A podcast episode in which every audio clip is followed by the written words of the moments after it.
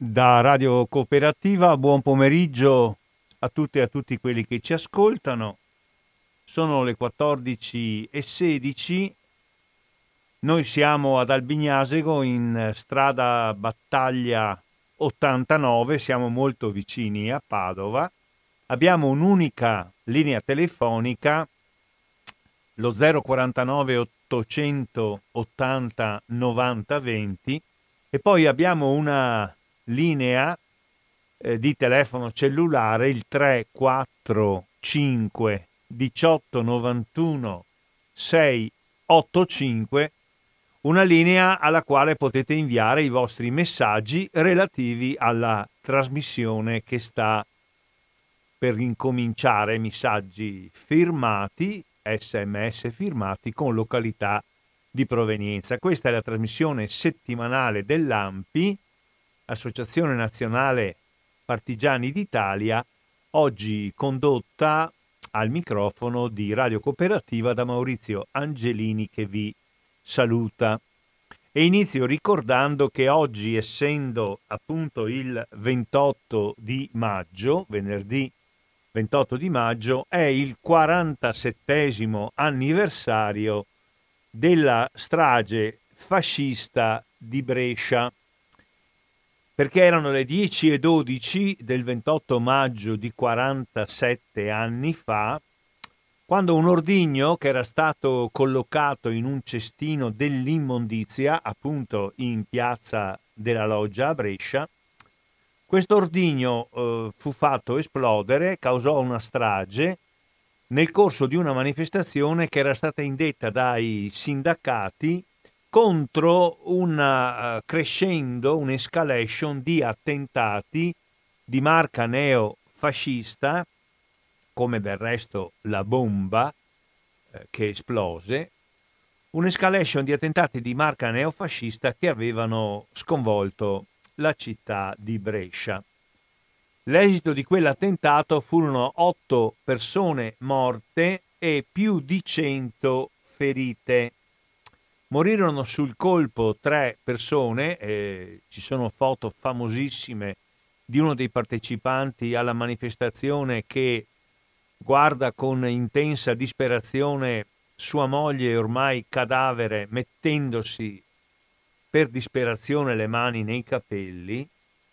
Altre tre persone morirono durante il trasporto all'ospedale di Brescia e poi eh, ci furono nei giorni successivi due feriti che morirono dopo l'agonia per le gravi ferite riportate. Eh, per la eh, strage eh, eh, fu eh, condannato ed è tuttora in vita un fascista veneto che si chiamava Maurizio Tramonte, di origine padovana,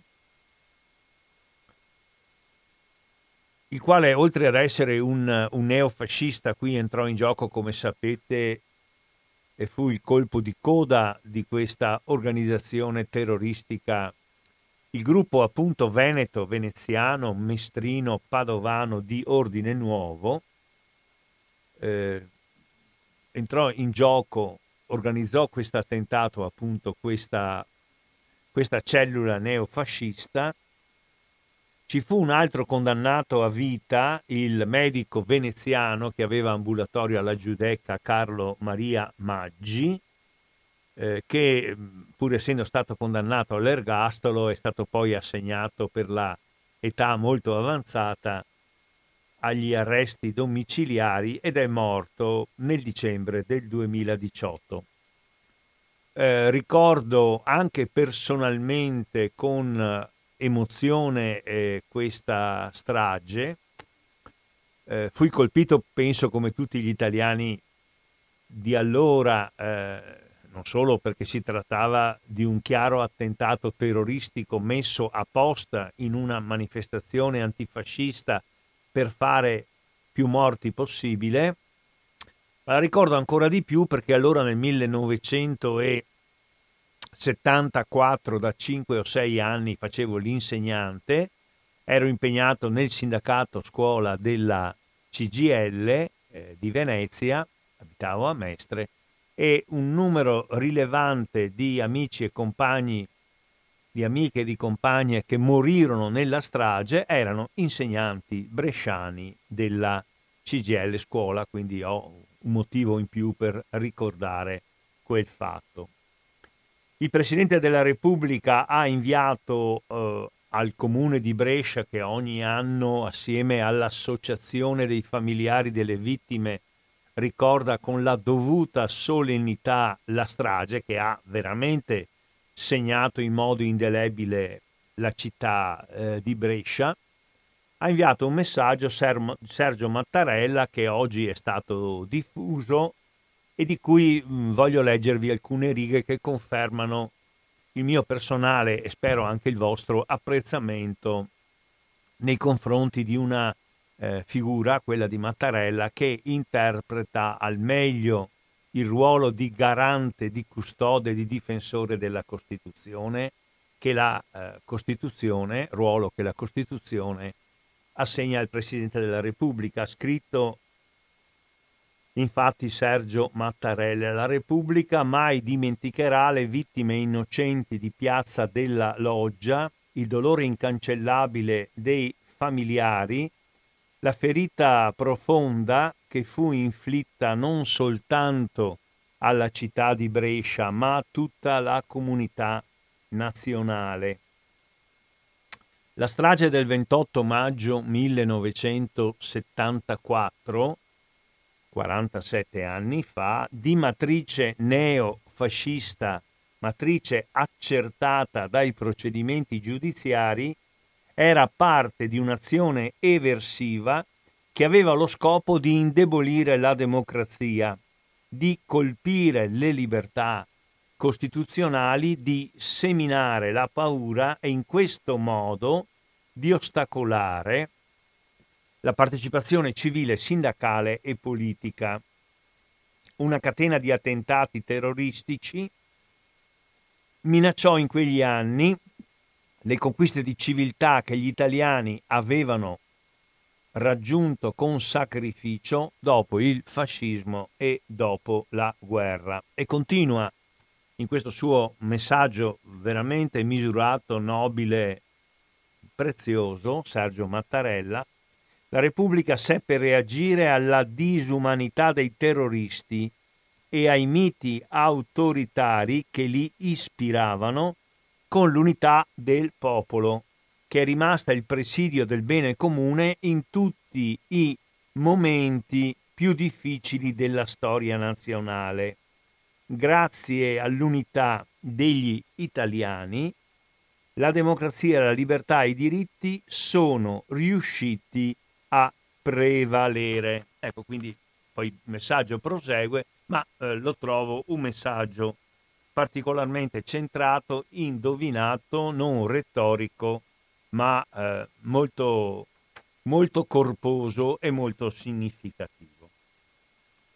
Detto questo, oggi venendo purtroppo all'attualità, dico purtroppo perché ci occupiamo di un uh, fatto di, di tristissimo rilievo, ci occuperemo appunto di quello che è avvenuto domenica verso le ore 12 eh, all'arrivo della ferrovia che eh, parte da una località bella, lussuosa, elegantissima che è Stresa sul lago oh, Maggiore e sale eh, ai 1400 metri circa di altezza della montagna di Stresa, siamo in Piemonte, sulla sponda piemontese del lago, del lago Maggiore, alla cima del monte Mottarone. Non ripeto i dettagli di cronaca che tutti eh, conoscono e sapete che dopo pochissimo tempo, in pratica per la confessione di una delle tre persone eh, che sono state fermate dall'autorità giudiziaria, il capo fabbrica, il capo esercizio, quello che aveva la responsabilità operativa giorno per giorno della funivia, per confessione appunto di questo signore, si è saputo che la causa ultima della tragedia che ha ucciso 14 persone, rovinato decine e decine di loro familiari e di loro amici, portato la tristezza, lo sconvolgimento, la paura, insomma si potrebbe aggiungere tante conseguenze di questo fatto gravissimo. L'origine sta nel fatto che volutamente sono stati introdotti nei meccanismi che azionano la funivia dei ceppi, dei blocchi, che hanno impedito l'entrata in funzione dei freni di emergenza. Poiché eh, sventuratamente e per motivazioni che si stanno ancora cercando si è eh, rotta la fune trainante, quella che appunto tira su e tira giù la, eh, la funivia, la funivia è rimasta agganciata alla fune portante, quella che le garantisce la stabilità, ma siccome non, non potevano essere azionati i freni, ha cominciato la funivia stessa, come sapete, a correre all'indietro verso il basso a velocità addirittura si dice di 100 km all'ora, si è sganciata dalla fune portante, è precipitata al suolo e sono morte male, perché il riconoscimento eh, dei cadaveri è stato un impegno per le condizioni in cui essi purtroppo si trovavano e sono morte 14 persone. La cosa è stata poi accentuata nell'orrore che eh, essa ha provocato in tutti noi dalla storia di quella eh, famiglia di origine israeliana e che si era riunita per fare la festa, erano arrivati i bisnonni israeliani di una giovane coppia israeliana che operava, lavorava, viveva, lui era un medico a Pavia i bisnonni erano venuti in Italia da Israele a trovare il eh, nipote adulto e sua moglie, ragazzi che avevano meno di 30 anni. E questi avevano con sé, i nipoti, due bambini, uno di due anni, un cucciolo appena nato, e l'altro un ometto eh, di cinque anni che si chiama Eitan, questo nome strano che adesso tutti quanti abbiamo imparato, e insomma ciò che ha fatto più scalpore, che ha fatto più emozione, che ha fatto più riflettere, poi tutti gli altri morti chiaramente provocano dolore, reazione, sconcerto e una giusta rabbia, ciò che ha fatto più impressione è lo sterminio di queste generazioni familiari che si erano riunite appunto per fare festa. E la cosa naturalmente che ha dato un colpo a, a, tutti quelli che hanno un minimo di coscienza, non importa niente come la pensano politicamente, è che si è scoperto che non si trattava, come tutti quanti, tra virgolette, speravamo, dell'errore umano, della cappella, di una sbagliata manovra da parte di quel, qualche operatore eh, della funivia, ma si trattava di una scelta quella di disinserire i eh, freni di emergenza, operata volutamente perché i freni di emergenza continuavano a scattare, questo faceva mal funzionare la funivia e, e la funivia così non poteva essere presentata al pubblico.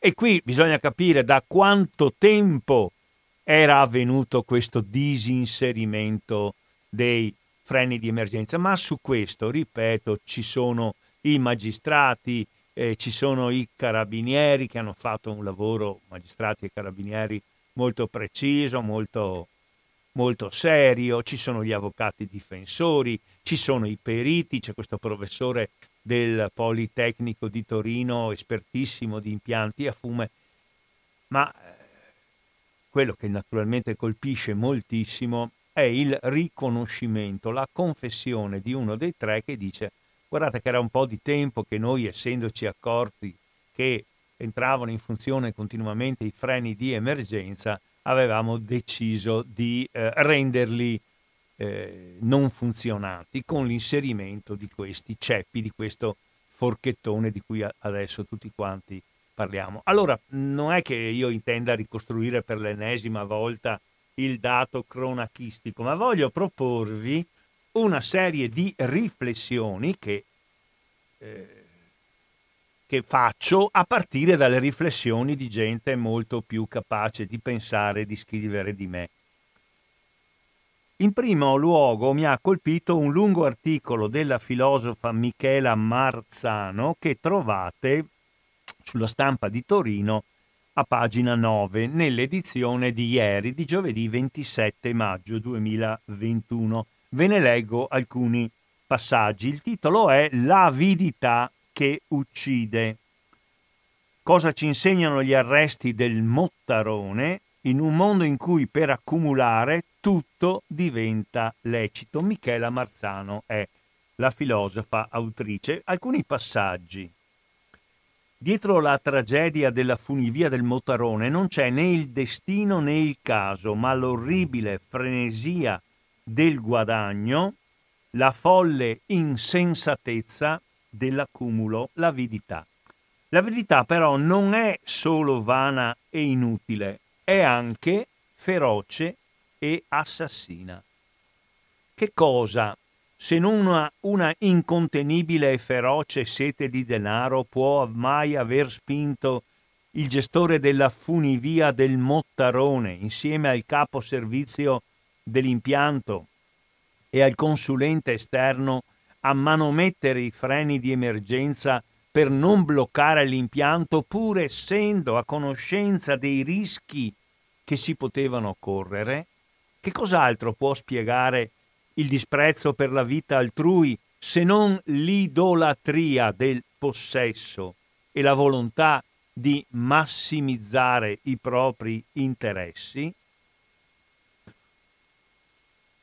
Un attaccamento ossessivo ai beni materiali, anche se le cose, a differenza delle persone, non hanno alcun valore intrinseco, ma le cose hanno sempre e solo un valore strumentale. Le cose sono mezzi, non sono fini, scrive Michela Marzano. L'unica finalità di ogni nostra scelta e di ogni nostro gesto è, o dovrebbe essere, l'essere umano. La finalità dovrebbero essere le persone che ci circondano e con le quali si dovrebbe poter imparare a vivere e a convivere. Le persone, la cui fragilità richiede cura e tenerezza, le persone che ci permettono di dare senso alla nostra vita, di farci attraversare i vuoti che ci tormentano e di lenire, di rendere meno pesanti, meno profonde, le ferite che sanguinano, le persone che sono sempre sacre e la cui esistenza non può e non deve essere sacrificata all'altare del possesso. Poi la Michela Marzano, naturalmente non vi leggo tutto, ma ricordo ancora la stampa, pagina 9, giovedì 27 maggio 2021, quindi quattro giorni dopo la tragedia, passa a dare alcune caratteristiche del modo di ragionare e di sentire di questi individui dominati dalle esigenze di possedere. Per individui come questi, gli altri non esistono nemmeno. Gli altri non hanno né un viso, né una voce, né affetto e nemmeno valore. Gli altri sono solo uno strumento per accumulare sempre di più. E qui il discorso di Michela Marzano, come sentirete, si estende e guarda ad altri esempi di comportamenti concreti che hanno provocato agli altri morte e sofferenza, non perché si volesse provocare a loro morte e, e, e sofferenza, ma perché si teneva moltissimo al proprio possesso. Per individui come questi, continua Michela Marzano, poco importa se una giovane donna viene risucchiata da un rullo e finisce dentro l'ingranaggio dell'orditoio di una macchina tessile come è successo alcune settimane fa a Luana. E perché verificare i macchinari e spendere i soldi dopo tutte le perdite che ci sono state per via della pandemia. Poco importa, dice sempre Michela Marzano, per persone che pongono il possesso delle cose al primo posto, il possesso da parte loro. Poco importa se 14 persone precipitano nel vuoto e perdono tragicamente la vita, perché non trovare il modo di massimizzare i, i guadagni manomettendo i freni di emergenza, quei freni che quando si attivano fanno perdere tempo e quindi denaro e quindi soldi, soldi, soldi. Ma, si chiede Michela Marzano, a che cosa servono i soldi quando sono intrisi di sangue? Verso la fine Michela Marzano dice e scrive, ma come si fa a potersi ancora guardare in uno specchio senza provare vergogna, colpa, disgusto, quando in nome dei soldi si sono sacrificate le vite di tante persone, distruggendo famiglie intere, compresa quello del piccolo Eitan, unico superstite del disastro del Motarone, e aggiungo io anche altre famiglie che adesso hanno minor risalto. Ma si sono commossi il gestore, l'ingegnere, il capo servizio della, funisia, della funivia quando hanno visto le immagini del bambino recentemente salvato in mare, dico io quello salvato da un poliziotto spagnolo nel mare marocchino e spagnolo di Ceuta, oppure quando hanno visto la foto della bambina distesa morta su una spiaggia, questa invece in Libia. Probabilmente si sono commossi, o probabilmente no, ma forse hanno versato una lacrima, una lacrima per non farsi giudicare severamente, ma poi sono tornati alle proprie faccende e alla propria roba. Anzi, si sono preparati a loro volta a giocare con la vita altrui, contribuendo alla sequenza senza fine di immagini che sono terribili, ma non perché sono immagini, ma perché rappresentano ciò di cui oggi l'uomo è capace. E conclude la filosofa Michela Marzano con la citazione di un filosofo francese che si chiama Gilles Deleuze, che ha scritto Il mondo del perverso è un mondo senza l'altro. E su questa prima, secondo me importante, interessante, approfondita riflessione, eh, vi lascio ad un attimo di pausa musicale.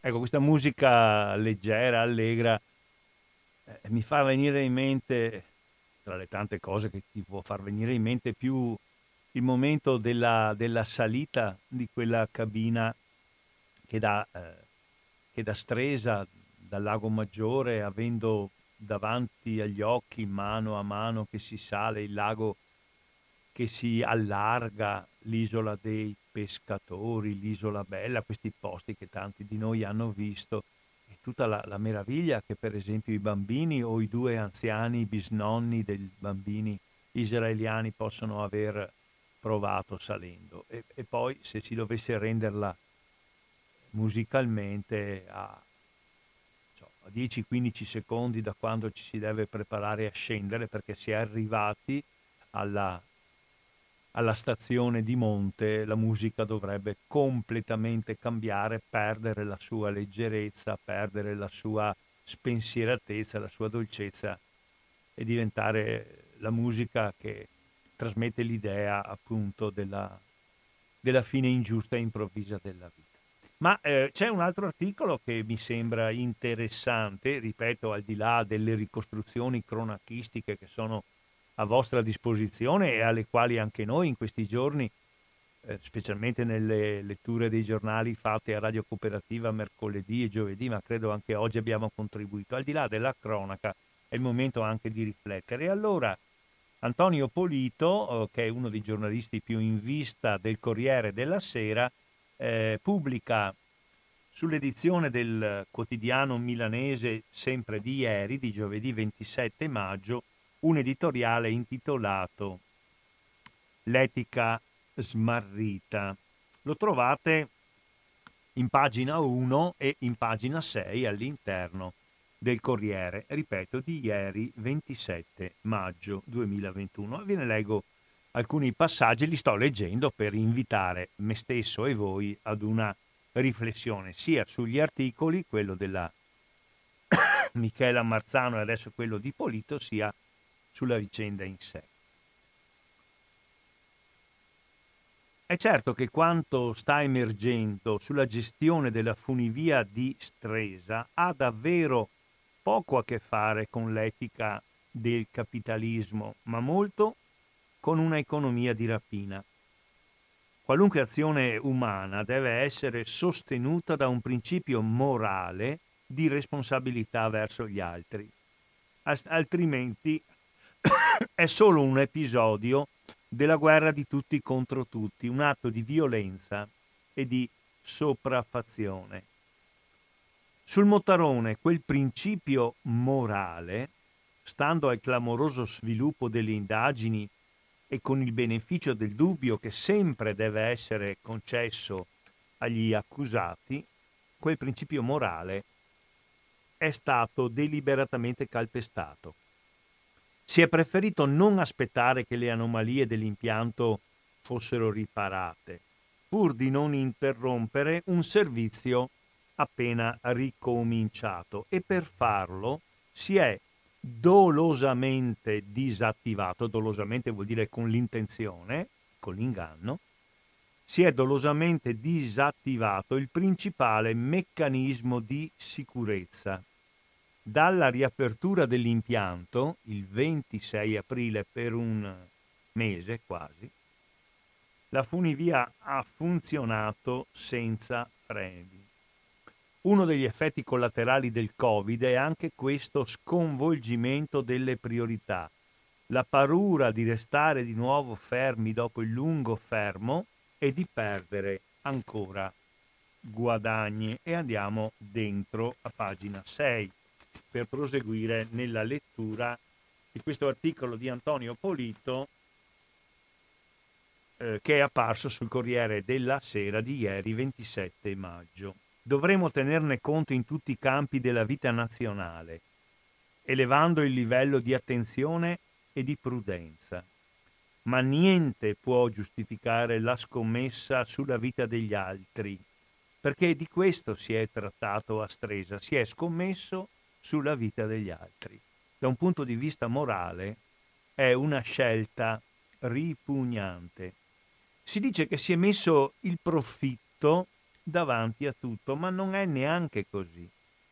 La scelta dei gestori di quell'impianto brucerà infatti il profitto accumulato dagli altri 1744 impianti di risalita a fune dico io, seggiovie, cavinovie, eh, funivie, degli altri 1744 impianti che ci sono in Italia. Dietro ogni norma, dietro ogni tecnica c'è un uomo che compie scelte in base al suo libero arbitrio e noi dipendiamo da quello, dalla scala di valori del singolo, dal rispetto per gli altri che lo anima, dal suo senso del dovere. Di nuovo, dopo l'orribile strage del Ponte Morandi, ecco qui viene fuori un altro riferimento che ha girato in questo periodo, la voluta mancanza o ritardo o scarsezza di manutenzione assicurata per motivi di massimizzazione dei guadagni da parte di chi aveva in concessione non la funivia eh, ma i ponti, le gallerie delle autostrade. Dopo l'orribile strage del ponte Morandi, scrive Antonio Polito, dobbiamo constatare che l'avidità dell'uomo corrode la sua fibra morale, come l'umidità e l'usura fanno con i cavi d'acciaio.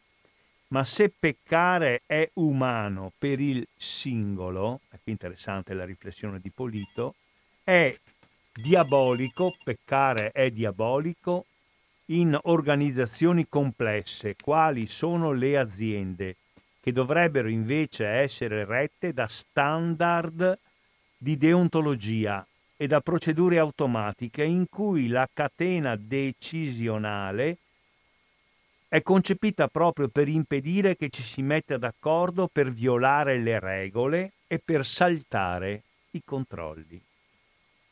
Dante nella Divina Commedia, qui conclude con un riferimento all'opera poetica più famosa in Italia e nel mondo, la commedia, appunto, Dante mette nel quarto cerchio dell'inferno coloro che hanno peccato di rapacità del denaro e eh, del eh, potere. Li condanna a trascinare in tondo col petto pesanti massi. La giustizia degli uomini deciderà la pena per chi a stresa ha preferito l'avidità all'umanità. Ma un giorno qualcuno dovrà spiegare a un ragazzo di nome Eitan che cosa gli ha tolto così presto la felicità. Sarà il nostro contrappasso perché in un paese migliore, un paese migliore non potrà esistere senza uomini migliori. Di questo articolo di, di Antonio Polito, che è interessante, fa riflettere, poi uno può essere d'accordo o non d'accordo, lo argomenta come, come ha fatto lui, colpisce, come posso dire, il concetto di responsabilità eh, che aumenta appunto la responsabilità stessa quanto più si lavora in un'organizzazione complessa che regola e che interviene sulla vita degli altri. Una cosa è la responsabilità dei componenti di una famiglia, una cosa è la responsabilità dei dirigenti di un'azienda, in questo caso un'azienda anche non piccola, ma che arrivava a trasportare anche 100.000 persone all'anno, questa funivia Stresa Mottarone, e per cui l'organizzazione, le regole eh, non riguardano solamente alcune decine di componenti della comunità aziendale, ma queste regole, il rispetto o no delle regole, incide in positivo o in negativo, come si è visto, sulle vite di parecchie persone. Mi è venuto in mente un'osservazione banale, ma la aggiungo, benedetto il Covid in questo caso, perché se la eh, funivia avesse lavorato sul massimo trasportabile eh, da parte delle cabine, invece di 14 morti e un bambino salvo per miracolo, ma rimasto senza papà, senza mamma, senza fratellino, eh, senza bis nonni, eh, ce ne sarebbero più o meno il doppio, no? perché sapete che la capacità di trasporto è stata, per motivi di prudenza, per prevenire, per stare attenti alla trasmissione eh, del, eh, del, del, Covid, è stata ridotta eh, della metà. Facciamo un altro breve stacco musicale e poi. Cooperativa nel pomeriggio di venerdì 28 di maggio del 2021 mh, queste riflessioni eh, sulla, sulla, strage che è avvenuta ai danni di ignari, innocenti villeggianti, turisti che eh, si erano imbarcati, credo particolarmente contenti, felici e forse anche emozionati sulla funivia che li portava dalle rive del lago Maggiore da Stresa alla montagna del Mottarone a oltre 1400 metri di altezza. Andate a vedervi se avete internet le reclame che sono ancora presenti della funivia Stresa Alpino Mottarone ed è evidente che tutto quello che ci trovate dagli orari di partenza da Stresa e di arrivo, dai prezzi, eh, dagli sconti comitive, eh, dalla segnalazione che se arrivate con la funivia sul motorone poi c'è una seggiovia che se volete, gestita sempre dai gestori della funivia, vi porta in cima al monte Motarone, ma tutto questo fino all'altro giorno poteva essere motivo di curiosità, magari di ricerca, no? pensando a una possibile vacanza, a una possibile gita, in fin dei conti in un'ora e mezzo, credo che in macchina dal centro di Milano si arrivi a, a Stresa, Eh, e adesso, insomma, leggere tutte queste cose vi fa una sensazione completamente diversa. Un terzo intervento che mi interessa, che mi colpisce, lo trovo sul quotidiano Domani, edizione di oggi, quindi del 28 maggio 2021. Ed è un articolo di Gianni Cooperlo, che è un dirigente del Partito Democratico, che esce a pagina 3 di Domani. Eh, la tragedia di Stresa, più che dell'avidità soltanto, è figlia di una totale colpevole rimozione della responsabilità, come per il ponte Moranti di Genova, 43 vittime, o come il viadotto Acqua Longa di Avellino, 3 di meno Acqua Longa è quel viadotto in, in Campania, mi sembra da Avellino appunto, eh, che aveva dei guardrail marci, non manutenuti, e una eh, corriera che aveva avuto un incidente che trasportava, mi sembra, dei pellegrini che tornavano, non mi ricordo da quale santuario, se di padre eh, Pio eh, da San Giovanni Rotondo, forse dal luogo di Natale di padre Pio Pietrelcina, insomma, la corriera ha un guasto, i freni non, non, non, non funzionano va a sbattere contro il guarrail, il guarrail è marcio, la gente, eh, per quello la, la, la, corriera esce di strada e siccome è su un viadotto fa un volo di decine di metri e muoiono eh, 40 persone. In questo caso, Morandi e Acqualunga, gli autori dei mat- materiali del disastro pare lo abbiano riconosciuto, conoscevano il malfunzionamento dell'impianto, no, qui si parla di di Stresa sapevano che il sistema frenante di emergenza poteva bloccarlo e convinti che il cavo portante non avrebbe mai ceduto, hanno inserito quei forchettoni allo scopo di disattivare la sola strumentazione che per nessun motivo avrebbe dovuto essere vanificata. Fermare la funivia per le riparazioni necessarie avrebbe impegnato troppo tempo e quindi hanno preso la strada breve. In fondo l'ostacolo mica bisogna per forza oltrepassarlo, gli si può pure girare attorno.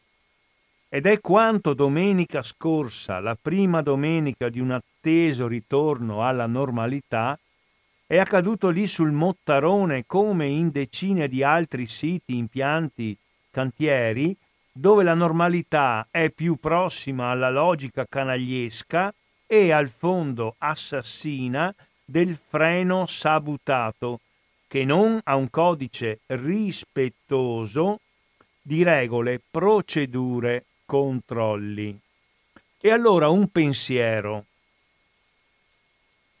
tra gli altri, un pensiero quella cadute e il prezzo di vite ci impone. E questo pensiero riguarda i modi di pensare e la pratica di governo che in nome di una rispresa più marcata in settori piegati dalla crisi issano il vessillo della semplificazione contro i vincoli della burocrazia e prescrivono l'ennesima correzione del codice degli appalti.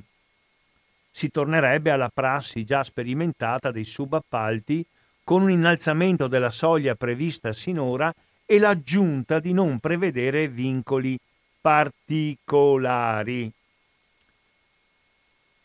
Il sottotesto di questa norma è fatevi furbi. Il mercato ha scontato mesi di dolorosa chiusura, ma ora non è solo tempo di ripartire, ma bisogna farlo a velocità sostenuta se intendiamo colmare il gap accumulato e se per riuscirci è necessario risparmiare sul costo del lavoro e mettere a rischio la vita di qualche poveraccio che di uno stipendio per quanto basso campa, bisogna che tutti, comprese le anime belle, se ne facciano ragione, almeno fino al giorno, scrive sempre Gianni Cooper a pagina 3 di domani della edizione di oggi, 28 maggio, almeno fino al giorno, si capisce, in cui da una impalcatura difettosa o mal controllata, o da un traliccio isolato con ritardo,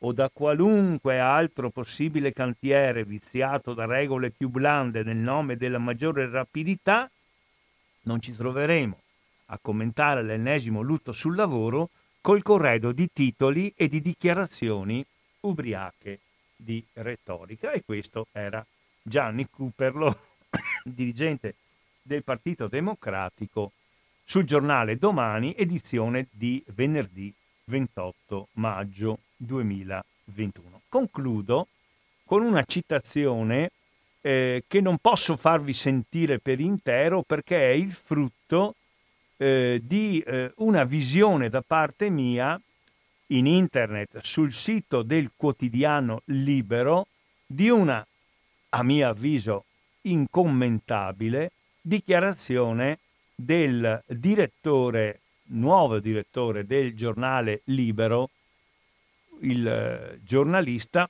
peraltro credo non più presente nell'albo dei giornalisti, Vittorio Feltri, personaggio che vediamo molto spesso anche in televisione. Che cosa ha detto ieri Vittorio Feltri in una dichiarazione che potete trovare appunto come filmato, dura tre minuti, Feltri è uno che parla in modo chiaro, secco, che non, non fa ghirigori. E lui ha detto, sì, eh, certo, dice, la responsabilità eh, delle persone che hanno deciso di impedire il funzionamento di freni di emergenza è gravissima e queste persone verranno processate se eh, questa procedura loro verrà confermata in sede di giudizia sono dei criminali che vanno puniti, non c'è nessuna possibilità di difenderli, ma, e questo mi ha molto colpito, ha aggiunto Feltri, anche lo Stato è responsabile. E perché lo Stato è responsabile, secondo Feltri? Perché il motivo per cui queste persone hanno deciso di o avrebbero deciso, perché non è ancora definito come tale questo comportamento in sede processuale, avrebbero deciso di togliere il freno di emergenza al funzionamento della funivia deriva dal fatto perché l'impianto era stato chiuso per troppo tempo, questo aveva provocato delle gravi eh, difficoltà all'azienda queste difficoltà eh, avrebbero potuto essere almeno in parte ridotte da una maggiore e più rapida elargizione dei cosiddetti ristori da parte dello Stato e se avessero ricevuto prima i ristori eh, avrebbero avuto meno bisogno di fare questa follia, quindi in qualche misura lo Stato che non ha elargito in tempo i ristori è corresponsabile, naturalmente meno di loro, questo Feltri lo concede di questa follia. Mi pare veramente una follia questo ragionamento per due motivi. Il primo, beh, eh, se eh, vi leggete ancora una volta il giornale domani, vi accorgete che c'è un'analisi interessante condotta da Davide Maria De Luca, a pagina 3, eh, intitolata Quattro domande senza risposta sul disastro della funivia di Stresa. E, e uno dei punti che analizza Davide Maria De Luca, adesso io non ve lo leggo per intero, a pagina 3 del domani, edizione del 28 maggio, è intitolato Gli utili dell'azienda.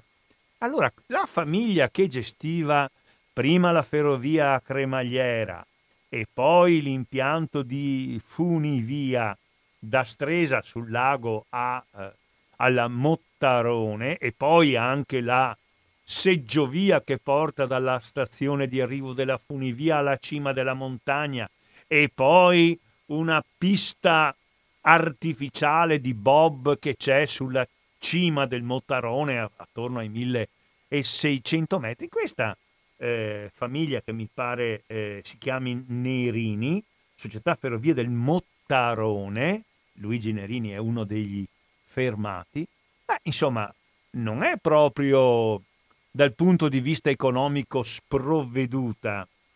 Eh, secondo eh, Davide Maria De Luca, che ha guardato i bilanci, nel 2017 e nel 2018 aveva un utile di circa 200.000 euro annui su un fatturato di 2 milioni eh, di euro.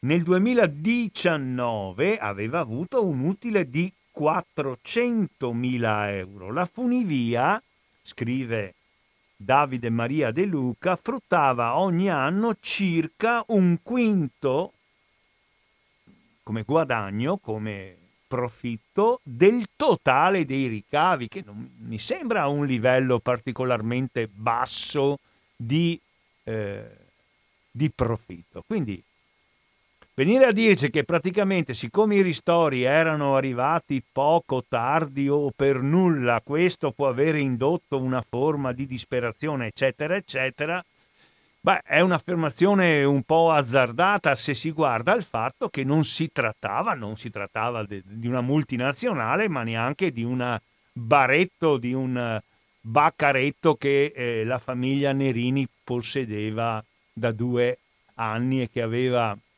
acquistato impegnando la liquidazione. In più, la eh, famiglia riceveva ogni anno dei contributi da parte del comune di Stresa, quindi la spiegazione della disperazione economica va confrontata con i dati obiettivi.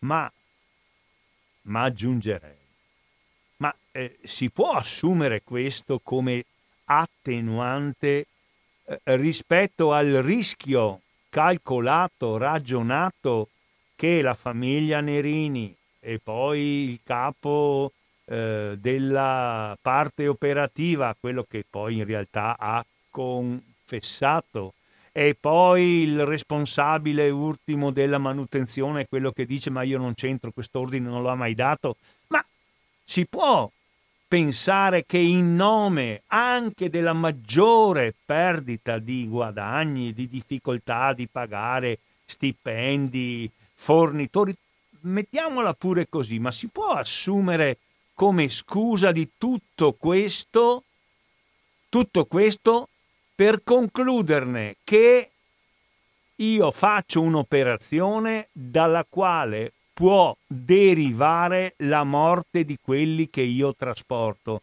E magari faccio questa operazione da un mese come sembra si può assumendo anche il massimo di penosità della situazione economica della ditta che gestisce l'impianto trovare un attenuante rispetto al rischio che loro hanno prima fatto correre e poi realizzato pienamente sulle spalle di decine di persone delle loro famiglie? Si può mettere sullo stesso piano un grave danno economico comunque riparabile, comunque affrontabile, con l'irreparabilità della morte. Perché dicevo prima banalmente, se non c'era il Covid, sulla funivia che non aveva i freni inseriti, invece di viaggiare 15 persone, ne viaggiavano 30.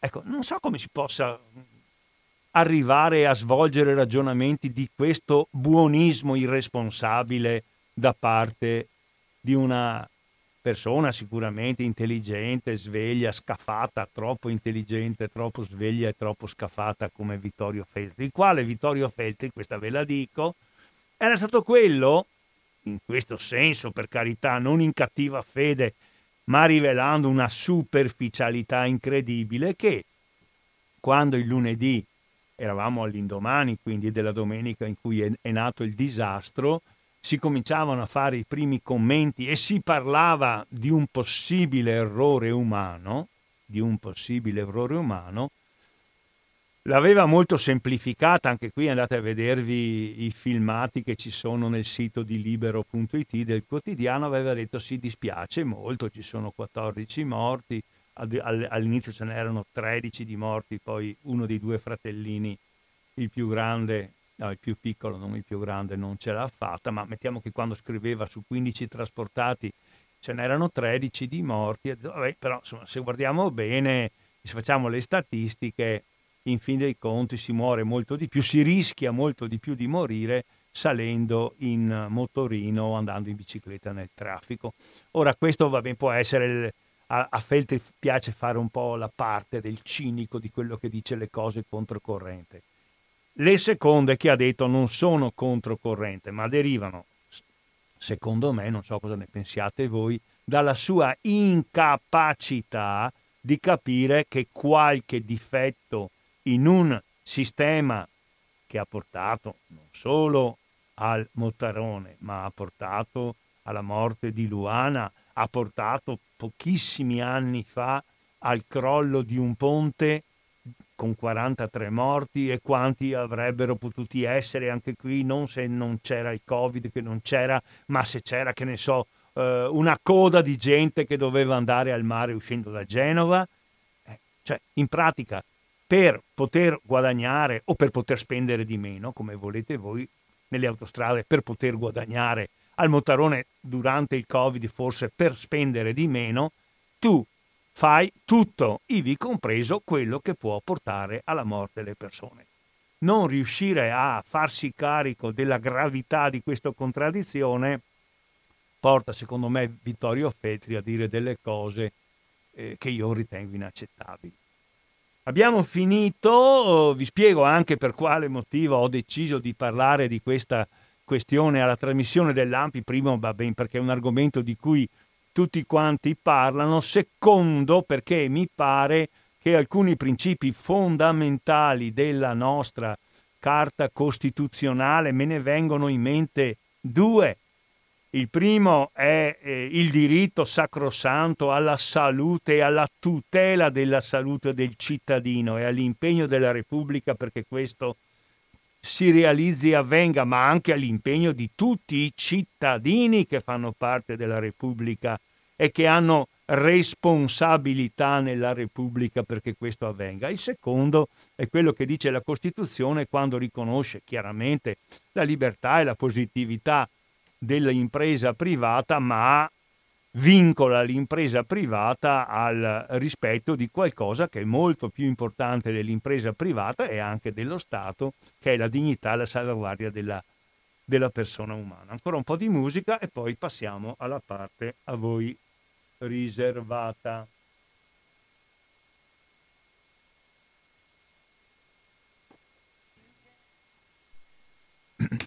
Ecco, adesso ho aperto lo 049 880 90 20 e ascolto con un piccolissimo preascolto preliminare i vostri interventi.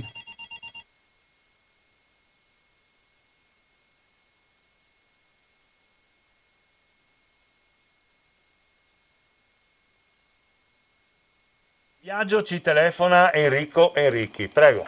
Sì, No, sarò brevissimo e tranchant. Cioè, questo imprenditore va bene tutto quello che, che è stato detto, criminale, per carità tutto, ma sommamente stupido. Cioè, secondo me un imprenditore che agisce così è proprio affetto da cretinismo acuto, perché per, per due soldi, perché pare che insomma non navigassero in cattivissime acque, adesso ha rovinato l'azienda, la famiglia, non so io se, se potranno rivederci sui suoi figli, su... eh, eh, ma ti immagini lì se veramente ci si mettono 14 famiglie, ma lo distruggono, cioè, a parte la galera dove andrà a finire, secondo me butterei anche via la chiave, perché vedi, a me danno fastidio tutti, ma i cretini sono quelli che odio più di tutti. Perché essere criminale, ma anche cretino, no. Cioè, accontentati di essere criminale. Scemo, a sto livello, proprio veramente un pericolo per la società. So qua bisogna chiuderlo in una cella che stia là a pensare, buonanotte, insomma. Cioè, una roba, se ha il cervello per pensare. Cioè, come si fa a essere così? No, non ho capito. Io so, sai come la penso, non mi piace il sistema liberista, tutto, ma trovavo che quello che diceva Ford fosse giusto, dice devo pagare bene i miei operai se no non mi comprano le mie macchine. Dico ma almeno qui, arriviamo almeno a questo, che ha l'intelligenza di un topo, secondo me, questa qui. Nulla di più, eh. Ma almeno l'intelligenza di un topolino. Va bene Enrico, abbiamo capito. Eh, bene, grazie. Ciao. Buon viaggio. Ecco, di, di, chi mi ha detto fuori onda che si era fermato in auto, ha fatto benissimo e, e così abbiamo ascoltato il suo punto di vista. Sì, abbiamo parlato, come avete sentito, abbiamo letto e riflettuto su alcuni commenti, uno prodotto dalla filosofa Michela, Mar- Michela Marzano, l'altro dal giornalista Antonio Polito, un terzo prodotto da Gianni Cooperlo, un quarto di cui vi ho riferito io, ma che potete e dovete andare a controllare se ve li ho raccontati bene, i commenti che sull'evento Motarone ha fatto Vittorio Feltri e li trovate sul sito internet del giornale Libero, di cui eh, Vittorio Feltri è diventato il, è diventato il, il direttore. Mentre aspetto oh, telefonate, eh, ho ricevuto un messaggio firmato da Giancarlo Di Marostica che ha scritto Buongiorno, la dottoressa Marzano parla di diritti. Bene, peccato che lo faccia da uno dei tanti giornali in mano ai grandi capitalisti della stampa e di Repubblica, noti filantropi. Ma dai, ecco va bene, lui Giancarlo dice che non doveva farlo al di là del contenuto, però siccome il contenuto parte dai giornali eh, di capitalisti, insomma, di, di persone di cui non condivide evidentemente ruolo e importanza sociale, allora il contenuto dell'articolo di Michela Marzano viene in qualche modo diminuito dal punto di vista di Giancarlo di Marostica. Il telefono è a vostra disposizione al 049 880 90 20, potete anche inviare se volete degli messaggi al 345 18 91 685. Voi sapete eh, che delle tre persone firmate, uno Gabriele Tadini eh, il, insomma, era il capo operativo, era il capo fabbrica, il responsabile dell'impianto, è quello che ha, che ha parlato, che ha spiegato che non di errore umano si è trattato, ma di scelta deliberata. E risulta che Gabriele Tadini, mi auguro che sia vero e che sia sincero, in questo momento sia in preda a una crisi eh, fortissima di, di coscienza. Spero che sia vero che gli capita così.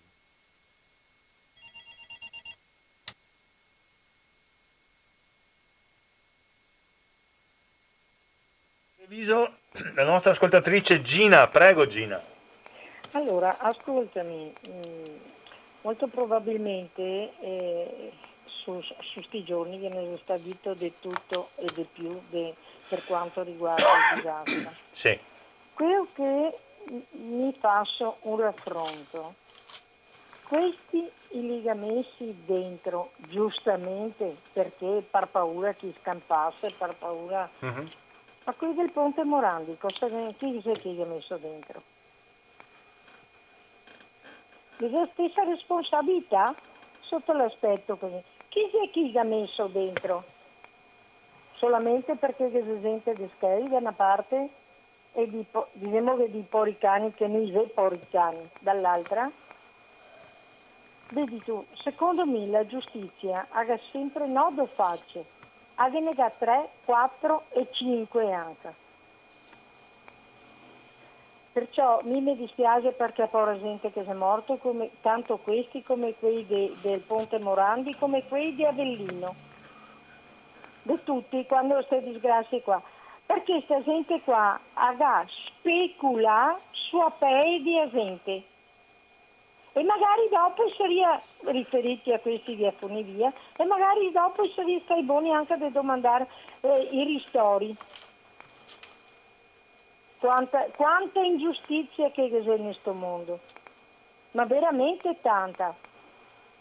Ecco, sono veramente intavolata proprio per questo sistema che c'è, che di giustizia, dei pori cani non ve ne frega niente a nessuno, compresi i partiti ti sentai là in Parlamento, in Senato e via discorrendo.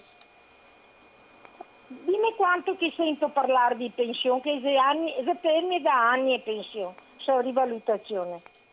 Dimmi, quanti hai parlato questi giorni qua? Gli ha perso il fiato a ristori perché è una questione dei voti elettorali. Vergognosi, che nisi altro. Però che si sente che della pensione mi parla e il costo della vita, che, che ne dicano, chi dice che no, è aumentato. Va bene? da tempo che dico queste robe qua. Certo che si mangia pane e aria, è logico che mi spende scheia gente, chi dice che no. Ma un sacco vogliono, sta in piedi, bisogna che mangia. Va ecco, bene Gina? È, abbiamo... è vergognoso che dopo te senti in questi giorni che a Verdini che ha dato il discorso di cosa, cosa si chiama, scusa aiutami perché sono nervosa. Forse il vitalizio, eh, forse il vitalizio. Il vitalizio, mm, mm. A, a, a, che altro milanese ha? Il vitalizio, altri che daga eh, eh, eh, reddito di cittadinanza che mi ha, e magari in gaera e, e a porre gente che desepora, che combatte tutti i giorni, parlo di pensionati, che non si vede neanche da parte del sindacato la difesa di pensionati. È vero che in questi momenti sta, sta combattendo per quanto riguarda il posto del lavoro. Vabbè, eh, eh, basta che tu pensi che, che sta, sta, lavorando, sta mettendo delle norme per, per fare gare d'appalto al massimo ribasso, dimmi quanto sfruttai il semo. Va bene Gina, però devi concludere. Dai. Sì, ecco, ciao. Brava, ciao, arrivederci. Buona giornata, grazie. Va bene. Benissimo, grazie a Gina. Chiaro che i discorsi si allargano, anche se non si vuole, si fanno paragoni, l'importante è che lo facciate entro dei limiti temporali, in modo che il numero degli interventi sia il eh, massimo possibile. Do un'occhiata, un'occhiata al tablet. No, non trovo oltre a quello che vi ho letto, altri eh, messaggi eh, quindi eh, rimango in attesa dei vostri interventi. Ecco, dicevo allora che le tre persone che attualmente sono fermate, tenete conto che il provvedimento di fermo, che è stato assunto dalla Procura della Repubblica, cioè da chi eh, sostiene l'accusa, per così dire, c'è questa eh, magistrata di Verbania che si chiama Olimpia Bossi, che è varesina, come direi che Bossi, come sapete, è un cognome diffuso nel Varesotto. Eh, adesso deve essere convalidato, quindi ci sono dei meccanismi anche di garanzia per tutti, ivi compresi gli indagati, dai, eh, dal giudice delle indagini preliminari. Credo che questo avverrà domani, entro domani si saprà se, come a me pare scontato, non, proprio perché si sostiene che ci sia un pericolo di fuga di queste persone, di inquinamento delle prove, debbano continuare ad essere in custodia cautelare. Allora c'è questo Tadini che è il, il capo dell'impianto, va bene?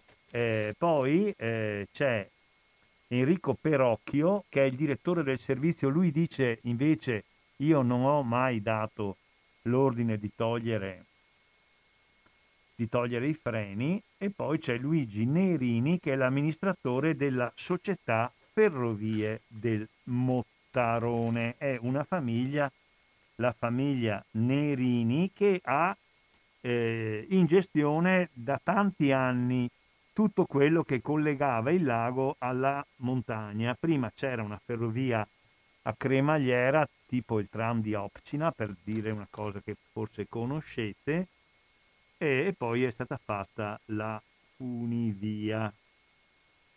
Ecco, eh, quindi va bene, questa è un po' la situazione cronachistica giudiziaria, ma questa va seguita con precisione giorno per eh, giorno eh, e potrete farlo anche attraverso radio cooperativa. Non sento telefonate, vediamo se c'è per caso un problema all'apparecchio, speriamo di no.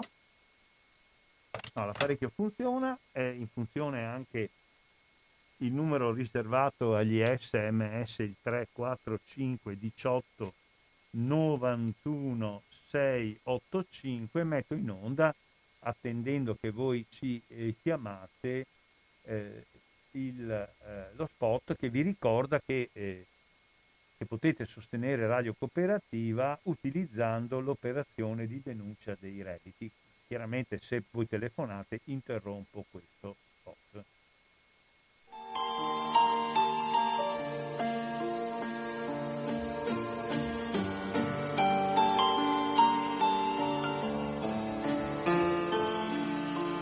Gentile ascoltatrice, gentile ascoltatore di Radio Cooperativa, se sei all'ascolto, significa che questa radio ti interessa.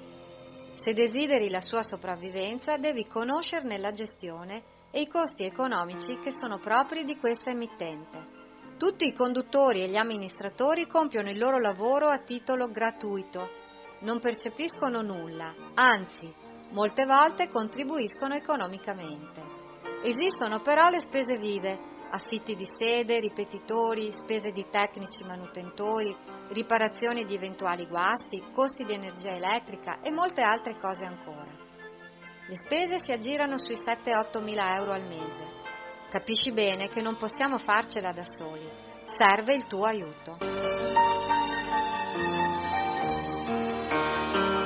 Quanto viene dato alla radio deriva, generalmente, da gente comune che non ha grandi possibilità economiche. È per questo che è nata l'Associazione Amici di Radio Cooperativa. Tutto quello che viene dato all'associazione va automaticamente alla radio. Questa modalità di versamento può fornire agevolazioni fiscali a chi dona. Per avere le informazioni, vai sul sito di Radio Cooperativa, dove troverai il codice IBAN per un eventuale bonifico bancario indica come causale erogazione liberale. Il documento relativo va allegato alla dichiarazione dei redditi per avere le agevolazioni fiscali. Nella dichiarazione dei redditi si può anche destinare il 5 per 1000 a radio cooperativa. Non costa nulla. Per destinare il tuo 5 per 1000 a radio cooperativa indica nell'apposito modulo alla voce Sostegno del volontariato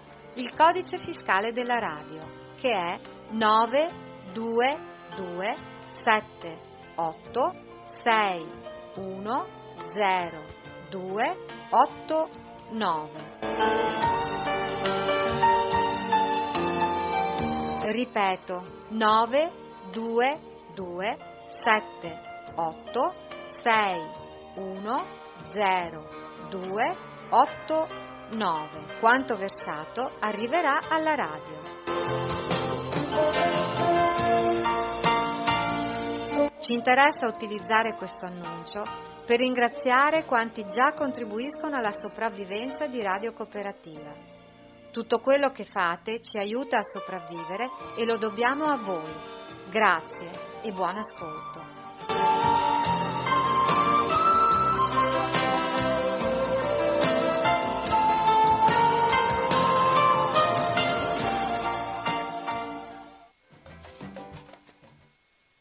Ecco, riprendo in diretta, questa è la trasmissione settimanale dell'AMPI, io sono Maurizio Angelini dell'AMPI di Padova e vi ho letto alcuni contributi di eh, discussione e riflessione che ho trovato in articoli di Michela Marzano sulla stampa di Torino, di Antonio Polito sul Corriere della Sera, eh, di Gianni Cooperlo sul quotidiano Domani e vi ho riferito anche di alcune posizioni elaborate dal giornalista Vittorio Feltri e disponibili sul sito del quotidiano libero.it. Ecco, mi viene da fare una riflessione eventualmente per concludere, ma sollecitando eventualmente vostri, vostri eh, contributi.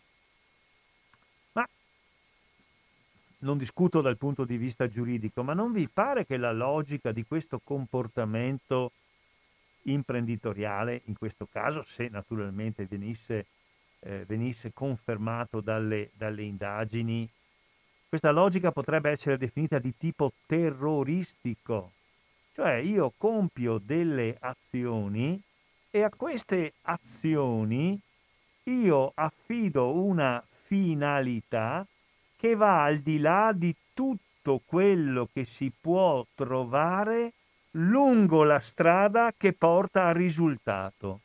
Cioè io voglio spaventare un occupatore e allora l'azione terroristica consiste nel mettere una bomba che eh, non fa saltare per aria gli occupatori, ma fa saltare per aria chiunque si trovi sulla strada che porta, per esempio, alla caserma degli occupatori, chiunque essi siano. È la stessa logica, voi la trovate nel procedimento mentale di uno che magari disperato, ammettiamo che fosse disperata la situazione della società ferrovie del Mottarone, pur di ridurre il danno, il danno su di sé, sulla propria azienda, sulla propria impresa, sui lavoratori anche che ci lavorano, no, trasferisco tutta la possibilità di danno, di dolore e di morte all'esterno. Pur di ottenere un risparmio, metto a rischio la vita di un numero imprecisato di persone. Il conseguimento o del profitto o della diminuzione delle spese, mettetela come volete, ma il risultato è lo stesso a qualunque, a qualunque costo. Eh, mi sembra una soluzione di tipo terroristico come un animale morente che dà il suo ultimo colpo di coda. Muoia Sansone con tutti i filistei. Ma è chiaro che nella mente di queste persone questo ragionamento che io sto sviluppando in modo faticoso, ma penso chiaro, non è certamente passato con lucidità, ma il risultato è quello. Per ottenere ciò che interessa a me e ai miei, succeda agli altri quello che, che deve succedere, non, non c'è limite.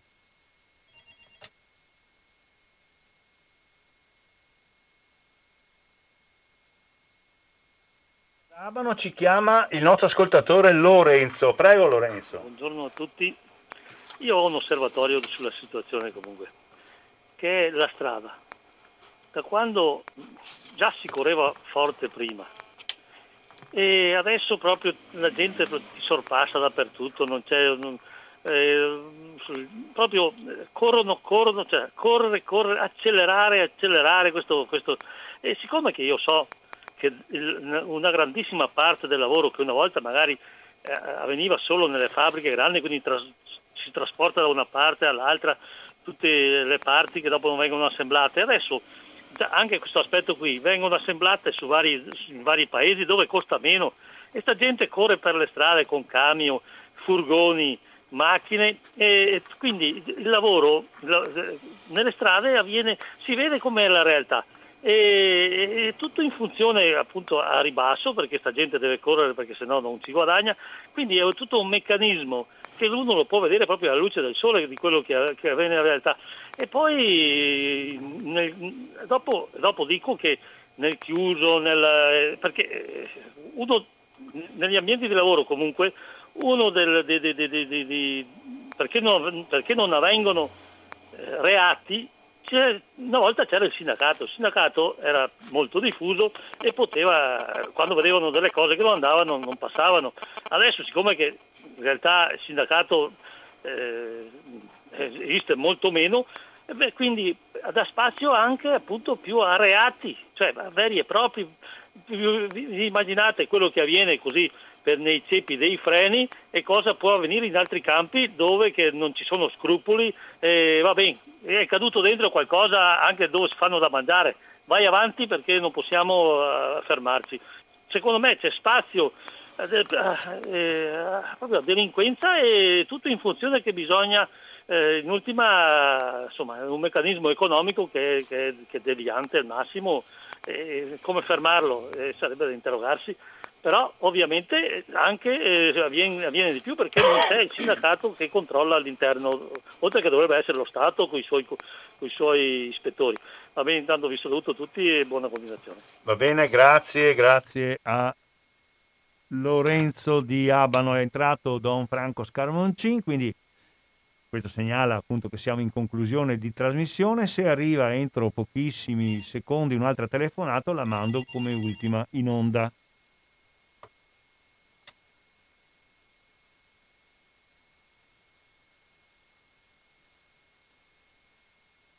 Radio Trevigiano Roberto, prego Roberto. No, sono là oggi. Sì, prego.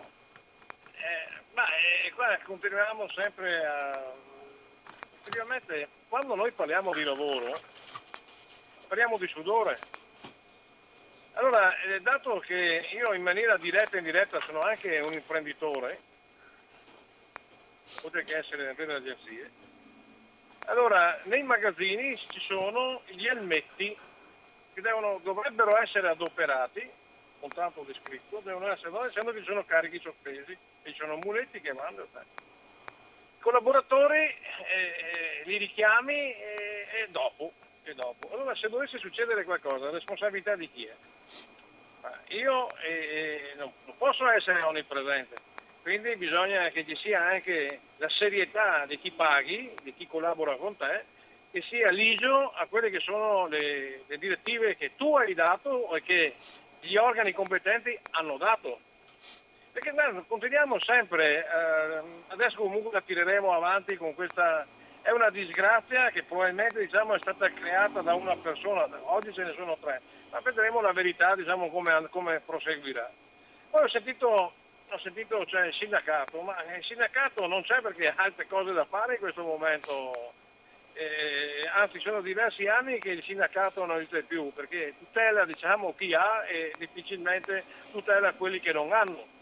Questa non è una cattiveria, ormai li trovi nei salotti bene, eh, viaggiano con, con macchine da, da, da, da, qualche migliaio di euro sicuramente non utilitarie, no? ma, ma perché? Perché bisogna essere comodi, bisogna avere una vita sicura eh, però li trovi, non li trovi mai sul posto di lavoro. Vorrei sapere poi quanti sindacati, eh, magari anche lo stesso Landini, quante ore abbia, abbia, abbia passato diciamo, sul posto lavoro. Mi, da quello che ho letto da qualche fonte ha cambiato 5 lavori in un anno quindi, ma sicuramente non... Eh, dici, dici, la, dici, la, fonte, dici la fonte che ci, che ci interessa, dici la fonte. L'ho letta, l'ho letta nella, eh. nella cioè, la fonte, la fonte sì. cioè, l'ho letta, adesso la fonte non me la ricordo, sì, comunque sì. è letta che ha cambiato 5 Sì, no, ho capito, ma dici la fonte, cioè, furbo sei. Ascolti, non mi ricordo la fonte, ma ve lo dico. Comunque, ti risulta allora, che abbia cambiato 5 posti di lavoro prima di diventare sindacalista. Non ti ricordi la fonte, no, ma ti risulta questo. Anni, I suoi primi anni ho capito, lavoro. Roberto, come ho capito? Ascolti, Benissimo. Ascolti, allora... caro professore, lei è un maestro, capisce da mm. interrompere, d'accordo? È tipico, tipico.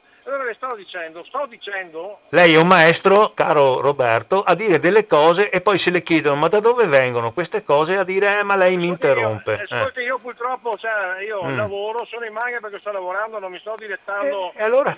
No, adesso sta telefonando alla radio radio, non sta lavorando, sta telefonando alla radio ecco, e quindi ha i doveri che ho io. Se io dico una cosa cito la fonte. Benissimo. Ci procureremo la fonte nonostante il suo silenzio. Procurerò, procurerò la fonte. Benissimo. Bravo. che l'inizio di questo, di questo, sindacalista abbia cambiato cinque lavori mm. diversi tra l'altro, ma probabilmente stava cercando, come lo fanno tutti quanti, avrà cercato di, di trovare la sua, la sua vera... E, e allora perché lo dice? Se stava cercando perché lo dice? Cosa vuol dire questo discorso? Boh ascolti un attimo, allora lei ha, ha, sempre la facoltà di mettere sempre sul ridicolo quello che dicono gli altri. No, no, io la chiamo alla sua responsabilità, no, io non prendo in giro no, nessuno. Lei mi deve dire delle cose e, se io le faccio una domanda mi risponde e devo rispondere solo io. Eh, mi risponde a lei, no? Cioè... Avrà avuto diciamo, il piacere, eh. avrà avuto come mm. possono considerare io, sì, avrà sì. avuto il piacere di fare tante prove, di vedere qual era... Ho capito, quindi se fosse così non vedo perché ne parlerebbe, caro signor. Se fosse come dice lei, che ha provato, ho visto, e ha detto anche come fanno tutti, allora perché ce lo dice? Non mi ha capito. Vabbè, comunque, avanti, no, prego. Poi è, poi è arrivato con, con, magari con due mm. Audi A6, macchine da 80-90 mila euro, sì. 100 mila euro, ma non ha importanza. Cioè, io quando, quando, parlo, caro, caro professore, no? cioè, gradirei diciamo, di non essere interrotto prima cosa, perché maestro deve far cambiare, capisci? Cioè, allora, ripeto, cioè, oggi il sindacato... Io gradirei che lei parlasse ciò di cui stiamo parlando. Guardi un po' cosa gradirei, che lei parlasse e considerasse sul Mottarone. Ecco, non ha ancora nominato. Vuole da questo momento dire qualcosa sul Mottarone oppure dobbiamo sempre sentire che lei parla di ciò che vuole? Ascolti, allora io del Mottarone ho parlato lei che lei probabilmente è poco attento perché magari è in... Adesso non ha mai parlato, adesso non ha mai parlato. Come no? No. Come no? Ma lei allora si ascolti la registrazione, poi vedrà e mi dovrà anche chiedere scusa. Vabbè. Perché eh, quando ho parlato del, ho iniziato a parlare nel dire che oggi ci sono tre condannati, cioè tre perseguiti, Mm. Eh. Vedremo strada facendo come andrà a finire, che magari è un'iniziativa di una persona che ha pensato perché quante, quante volte ha adoperato quel sistema di togliere diciamo, il, il- il- come si chiama, cioè, il, no, il freno, il, il moscettone, perché non è che, che fosse il primo, il, primo, il primo viaggio che facesse quel giorno, quindi è un anno che va avanti, no, Eh. un anno no perché erano state bloccate, ma Mm. quante volte diciamo, non ha, ha funzionato senza quel meccanismo? Mhm. Questo l'ho detto all'inizio, eh, ma probabilmente lei è abituato a... Dai, dai, Roberto, dai, va bene. Allora, conclusione di sto discorso cosa vuol dire? Cosa vuol dire sto discorso? È stato uno, stati tre. Allora, quindi? Benissimo, allora concludo. Bravo. All'interno delle, delle aziende ci sono le RSU, che sarebbero i cosiddetti cioè, delegati sindacali, Mm. che dovrebbero essere loro le prime sentinelle se qualcosa non dovesse Oh. andare ad hoc. Quindi non servono diciamo funzionari contro funzionari. Eh, no, non servono. Anzi, ci sono addirittura i direttori di impianto che dicono l'ho fatto io. Pensa un po' che, che popò dei direttori. Ma allora, ma il- l'RSU cosa serve all'interno dell'azienda? Va bene, va bene. Ma forse, forse il- secondo lei il direttore prende gli ordini dall'RSU o prende gli ordini prima di tutti dal Allora, proprietario dell'azienda? O no? Cosa dice? ricordi bene che Cosa dice? alla Procura della Repubblica Ma- che può fare chiunque quando vede delle cose illegali, Sì, fai sì. un qualsiasi comando. E infatti, infatti, e infatti. Che ha una sezione lavoro, se non lo sa, c'è una sezione lavoro. Dai, caro Roberto, non arrampicarti sugli specchi, stiamo discutendo di questa cosa qua, stiamo discutendo del Ponte Morandi, stiamo parlando della ThyssenKrupp, stiamo parlando dell'orditorio di Prato e tu ci tiri fuori la. Eh, sindaco, Ma per carità. Ciao Roberto, ti saluto, buona, buona, buona giornata, buon viaggio, buon viaggio. Basta Roberto, non so cosa dirti, insomma. ecco. Va bene. D'accordo, comunque grazie Roberto del contributo, magari dialettico che ci siamo portati reciprocamente. La trasmissione è conclusa, l'abbiamo dedicata oggi a una riflessione con diversi contributi che abbiamo ascoltato sia di giornalisti, eh, no, tutta di giornalisti e di editorialisti della carta eh, stampata eh, da Vittorio Feltri a Michela Marzano, da Antonio Polito a eh, Gianni Cooperlo che ha scritto un articolo per il giornale Domani. Lampi di eh, Padova vi ringrazia per l'attenzione e vi invita a rimanere all'ascolto di Radio Cooperativa. Tra pochissimo parte la trasmissione di Don Franco Scarmoncin Liberamente. Rimanete all'ascolto di Radio Cooperativa. Un saluto caro a tutte e a tutti da Lampi, da Maurizio Angelini e da Radio Cooperativa stessa.